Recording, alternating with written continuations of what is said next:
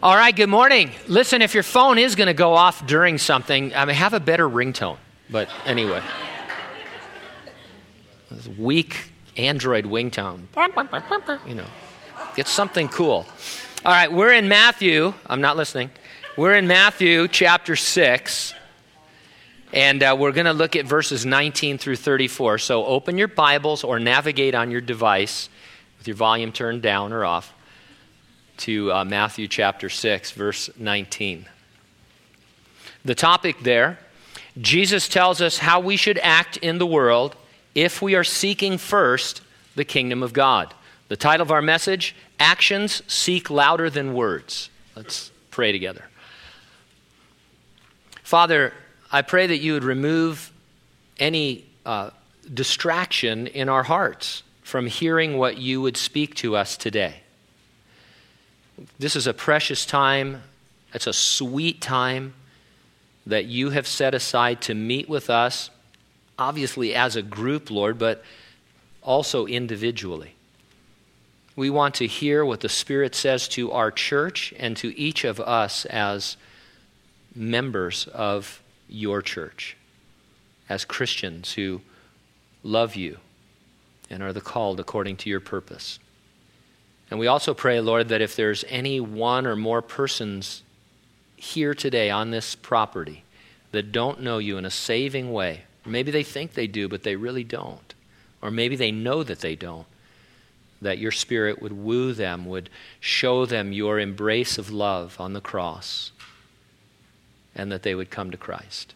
Use these words that you've spoke to your disciples so many centuries ago to enliven our hearts and fill our spirits this morning. We pray in Jesus' name, and those who agreed said, Amen. I'm going to recite a list of five companies. What do they have in common? Chick fil A, Interstate Battery, Tyson Foods, In N Out Burger, Hobby Lobby. It's a rhetorical question. They have in common that they publicly proclaim Jesus Christ. Both Chick fil A and Hobby Lobby are closed on Sundays as a nod to setting it aside as a day of worship. The Interstate Battery website openly encourages you to accept Jesus Christ as your personal Lord and Savior. You can read the gospel there. Tyson Foods offers its employees on site chaplain services and is known for donating massive quantities of food to America's poor. In and Out Burger prints the Bible reference John 3:16 on its cups for everyone to see. The milkshake cup references Proverbs 3:5. Burger wrappers have Revelation 3:20. Defying all conventional wisdom, in a highly competitive business environment, they each have determined to openly preach the gospel. I should say that their founders made that determination. We applaud them for it, holding them up as examples of Christian courage in our counter Christian culture. Now, what they have done on a national and international level started on a personal level when each of them obeyed Jesus' command to seek first the kingdom of God. It started in hearts focused on rewards in heaven rather than riches on the earth. It involved an assurance of God's providence that overcame personal anxiety. The founders of those companies are average believers like you and I. They're no different from us, and that means we are no different from them. We may never found a Christian company, but we are expected to seek first the kingdom of God at whatever company we work for or in whatever company we keep.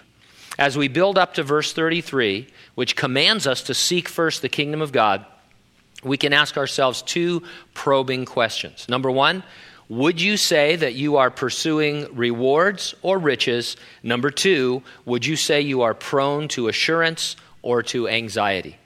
Uh, verses 19 through 24, let's ask Would you say you are pursuing rewards or riches?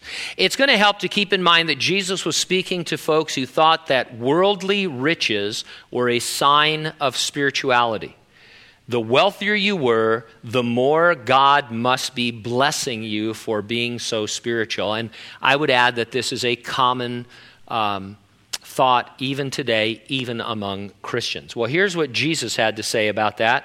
Verse 19 Do not lay up for yourselves treasures on the earth, where moth and rust destroy and where thieves break in and steal. Lay up for yourselves treasures in heaven, where neither moth nor rust destroys and where thieves do not break in and steal. If you are rich on earth, it is no sign that heaven is blessing you. For one thing, all of your earthly wealth is fragile. Clothing was a major measure of wealth in ancient times. It could be quickly ruined by moths. Rust refers to something being eaten away, and here it probably means mildew or rodents eating your storehouses of grain. And then finally, thieves can easily break in and steal any other valuables. And so these are the, these are the way, this was the way riches was uh, measured in those days clothing, uh, storehouses of grain, and then gold, silver, valuables, things like that. All of them very tenuous, very fragile.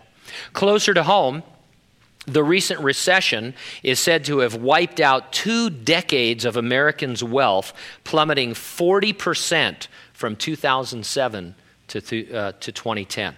And so we understand how fragile and tenuous worldly wealth is.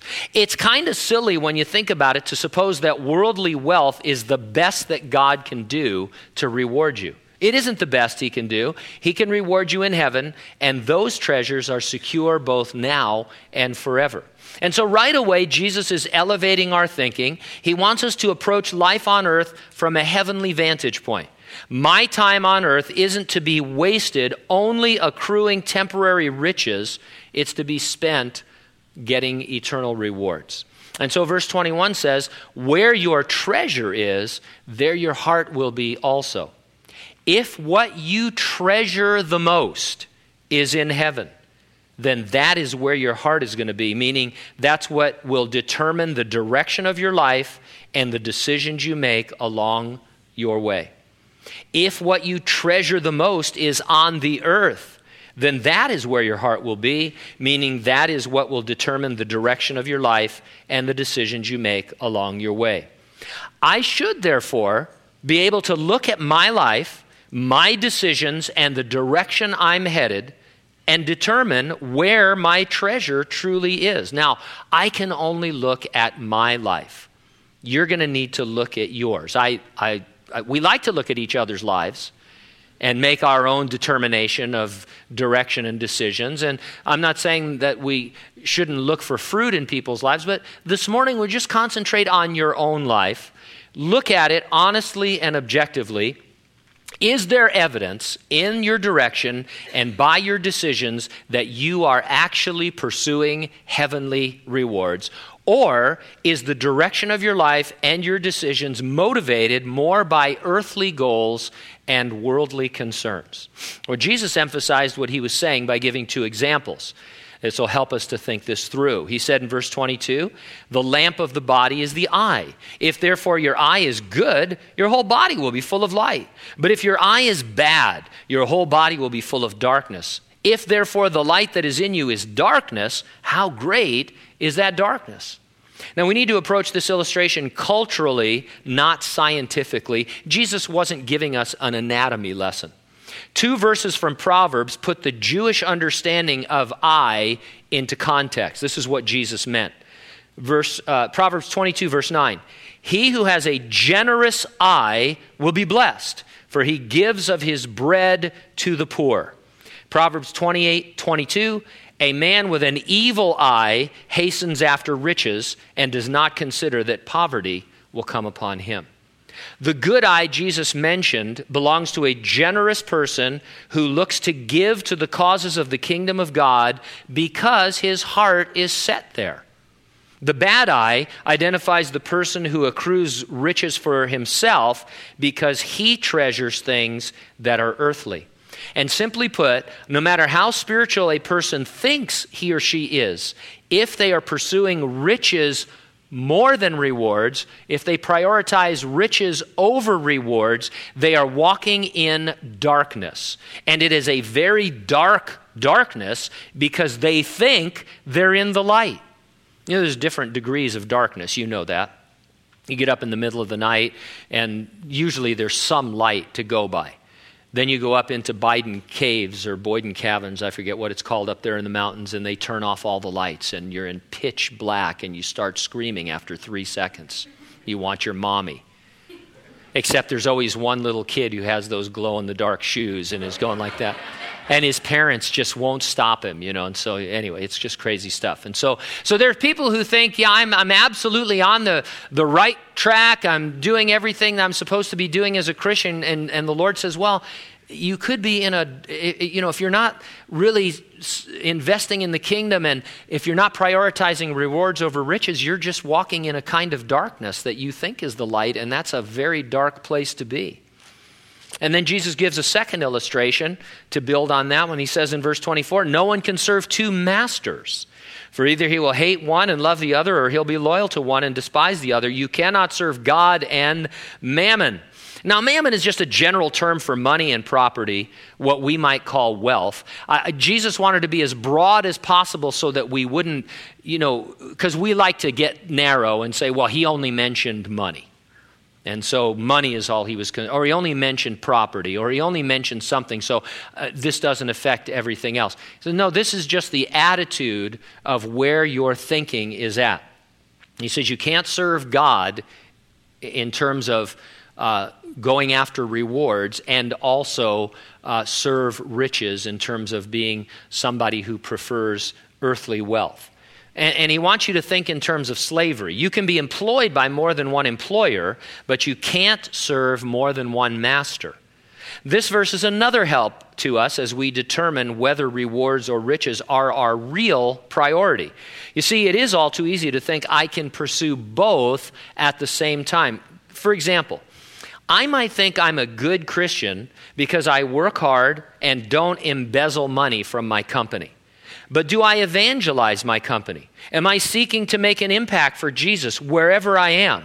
Or do I buy into the thinking that my workplace is no place for my faith to be revealed because I, I could rock the boat or get into a little bit of trouble? Am I, count, uh, am I content to put in my time staying under the radar, spiritually speaking, and build wealth and a career that have little or nothing to do with Jesus, going to church on the side and effectively living two separate lives? Now, this is why we can only judge for ourselves because God wants to scatter us everywhere as Christians. Uh, every profession, every walk of life that isn't immoral and, and by itself wicked. God says, I need Christians there. But he mostly needs them to be more than just good Christians who don't tell anybody about him. He needs them to be pushing the envelope a little bit, figuring out how, okay, Lord, now that you've scattered me here, how can I seek first the kingdom of God and walk with you in such a way as to make a difference so that people know that there is a God and that his name is Jesus Christ. That's the idea.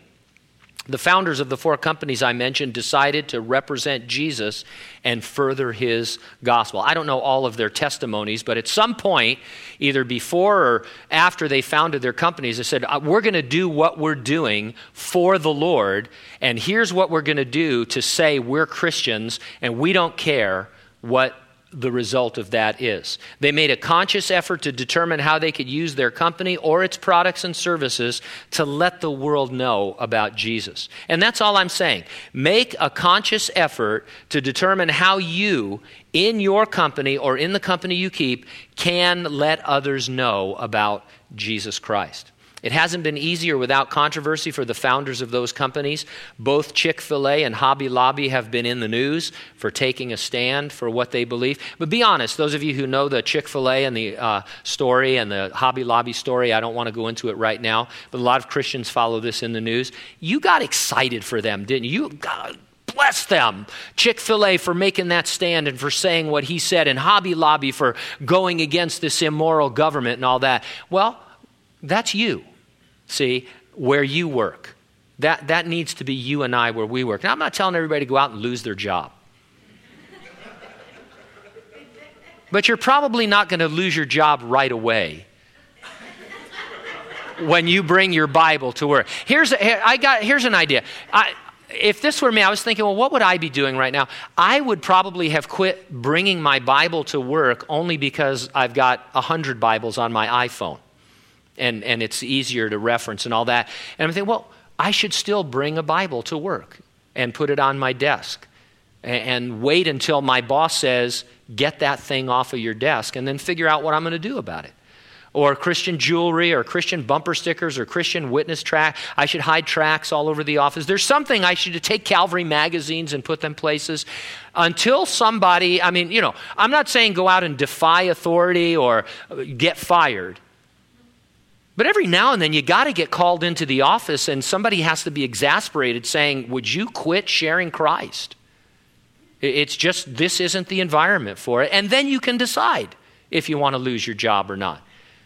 You can say, well, okay, Lord, I'm making a difference here, so I'll, I'll come up with a new strategy. And I believe that God, who is pretty smart, can give you a lot of really neat strategic ideas about how you can promote your Christian witness uh, at work in a, in a more powerful way than maybe you are. And even if you are, an even more powerful way than you are. So it's, it's on a sliding scale. So maybe you're not doing anything at work People don't even know you're a Christian. If, if somebody came and said, Hey, you see Gene, you know he, he's a Christian and goes to church, he pastors a church? That guy? Well, you want to change that, obviously. On the other hand, you might be an evangelist, you might have John 3:16 stamped into your forehead. There might be some other things that God could have you do as well. This is the thing that Jesus is talking about. It hasn't been easy for those companies and it might not be easy for you, but that's what we're called to. Great is your reward in heaven when you seek first the kingdom of God. Now, in the remaining verses, would you say you are prone to assurance or to anxiety? Dr. Walter Cavert, who must be a smart guy because he's a doctor, he did a study of the things we worry about. He discovered 40% of the things we worry about never happen. That alien invasion that I'm bothers me, you know. During the power shortage, didn't you immediately think we were being attacked by aliens?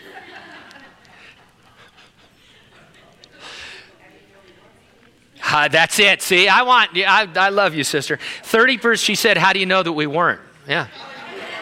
Once you get into this conspiracy stuff, it there's knows no bounds. 30% of our worries concern the past, which is stupid when you think about it. 12% of our worries are needless worries about our health in the hypochondriac realm. 10% of our worries are insignificant or petty. Only 8% of what we worry about would be considered legitimate trouble. Now, these next verses mention worry in some form or another six times. It's the word from we would get our word anxious or anxiety. When Jesus says, do not worry, it can be translated, don't give anxious thought to these matters. Let's get something out of the way. Even the greatest saints have been prone to anxiety. The Apostle Paul, who would exhort us to be anxious for nothing, spoke of certain anxieties he had. For example, his anxiousness to hear news of the condition of the fledgling church in Thessalonica. I don't want anyone to leave here condemned because you worry. I'm not saying worry is okay either.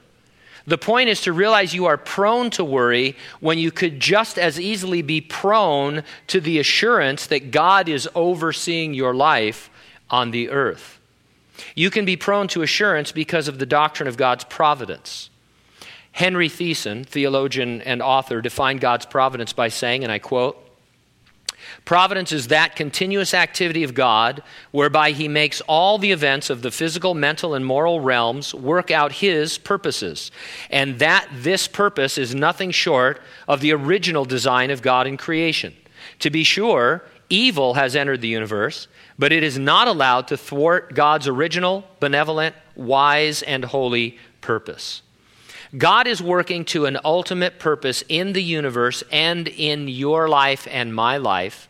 And we know what that purpose is it is to conform us into the image of Jesus Christ. We are promised in Scripture that once you are a Christian, it is predestined that you will be conformed into the image of Jesus Christ. He that has begun a good work in you will complete it in the day of Christ Jesus. That's God's providence, and He is at work. And so, verse 25 Therefore I say to you, do not worry about your life, what you will eat or what you will drink, nor about your body, what you will put on.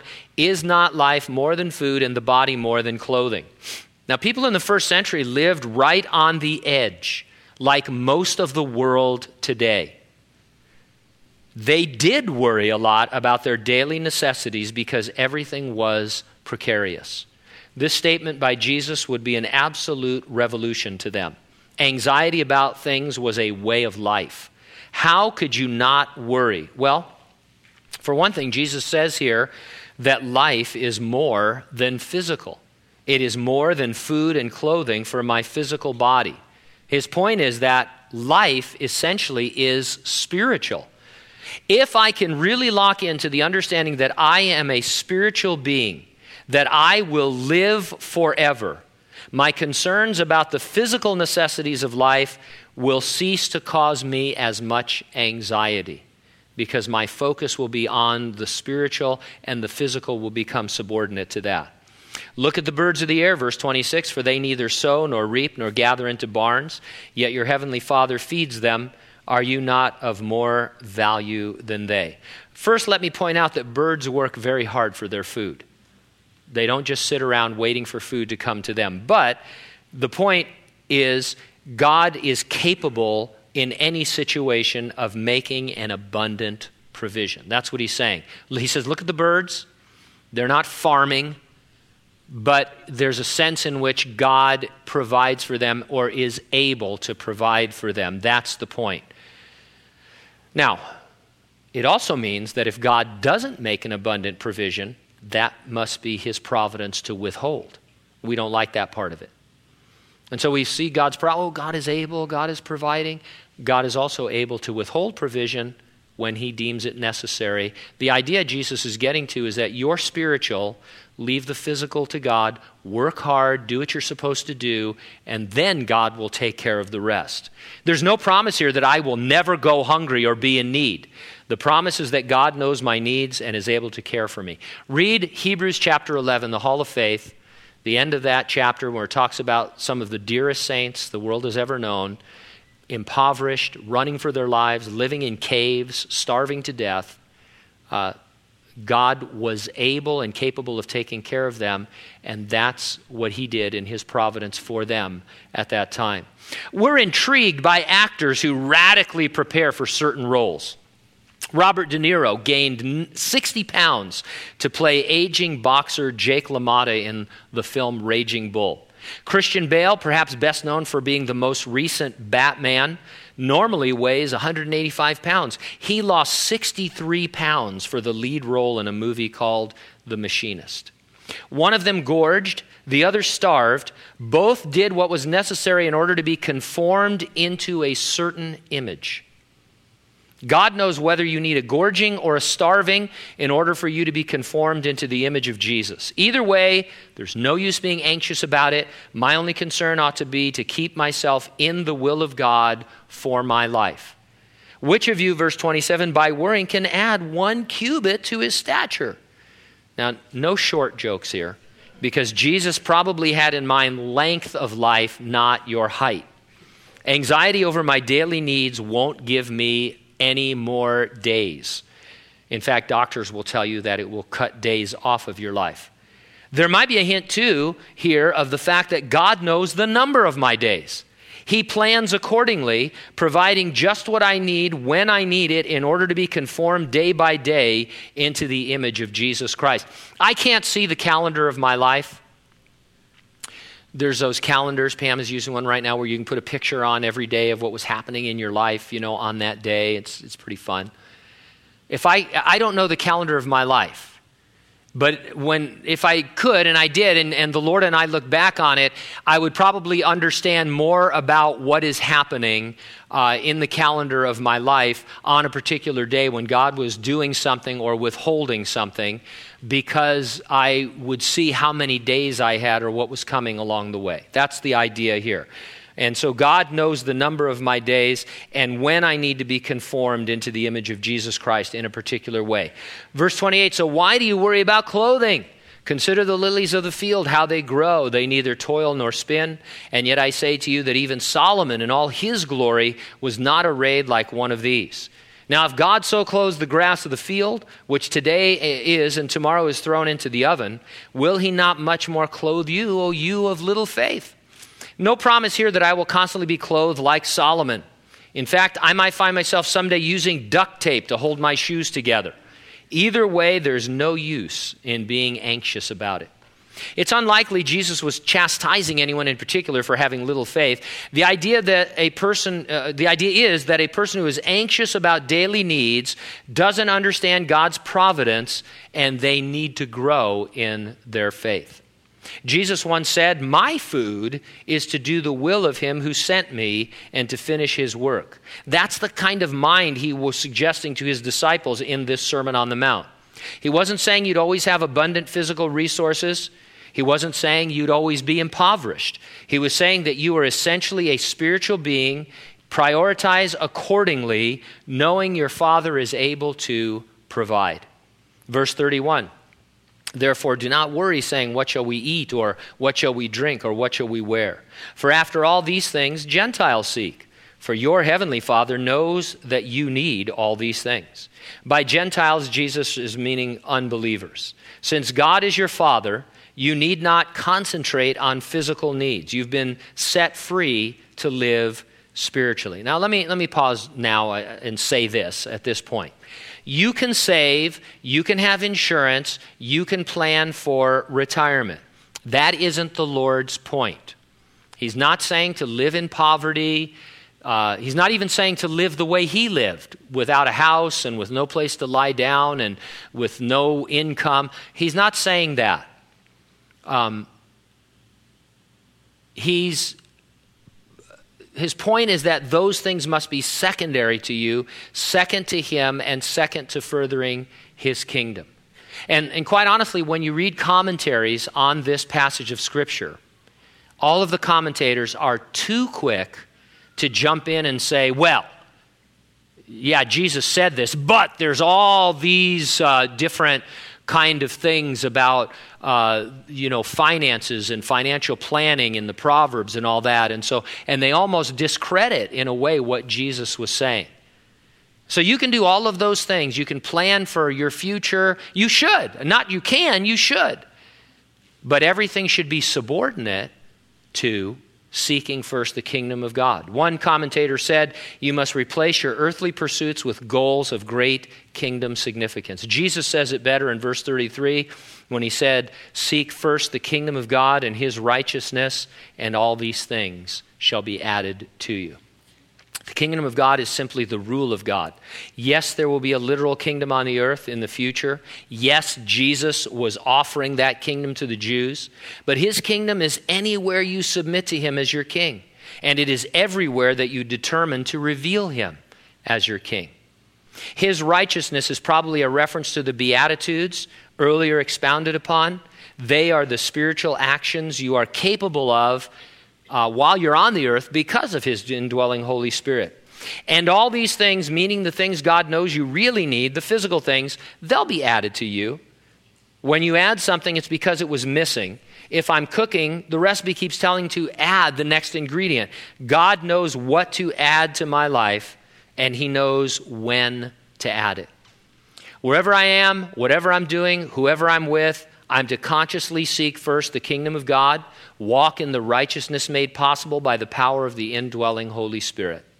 What can I do right now, right here, to further the gospel? That's the constant question I'm to be contemplating. That's the point and the purpose of these verses. And so in verse 34, he says, Don't worry about tomorrow, for tomorrow will worry about its own things. Sufficient for the day is its own trouble.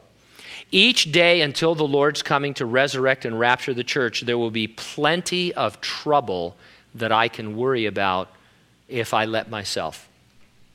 Jesus doesn't say it here, but I will.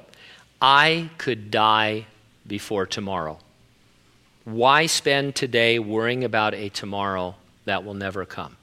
I mean, seriously, what kind of worries would you have if you knew you were going to die tomorrow? It would kind of well, I, I, understand, but it would kind of relieve you of most of the things you're actually worried about. You say, because why? I can't do anything about them. I'll be dead. And so Jesus said, you know, yeah, he, he, he anticipates an argument that, well, Jesus, you know, some of these things are long term.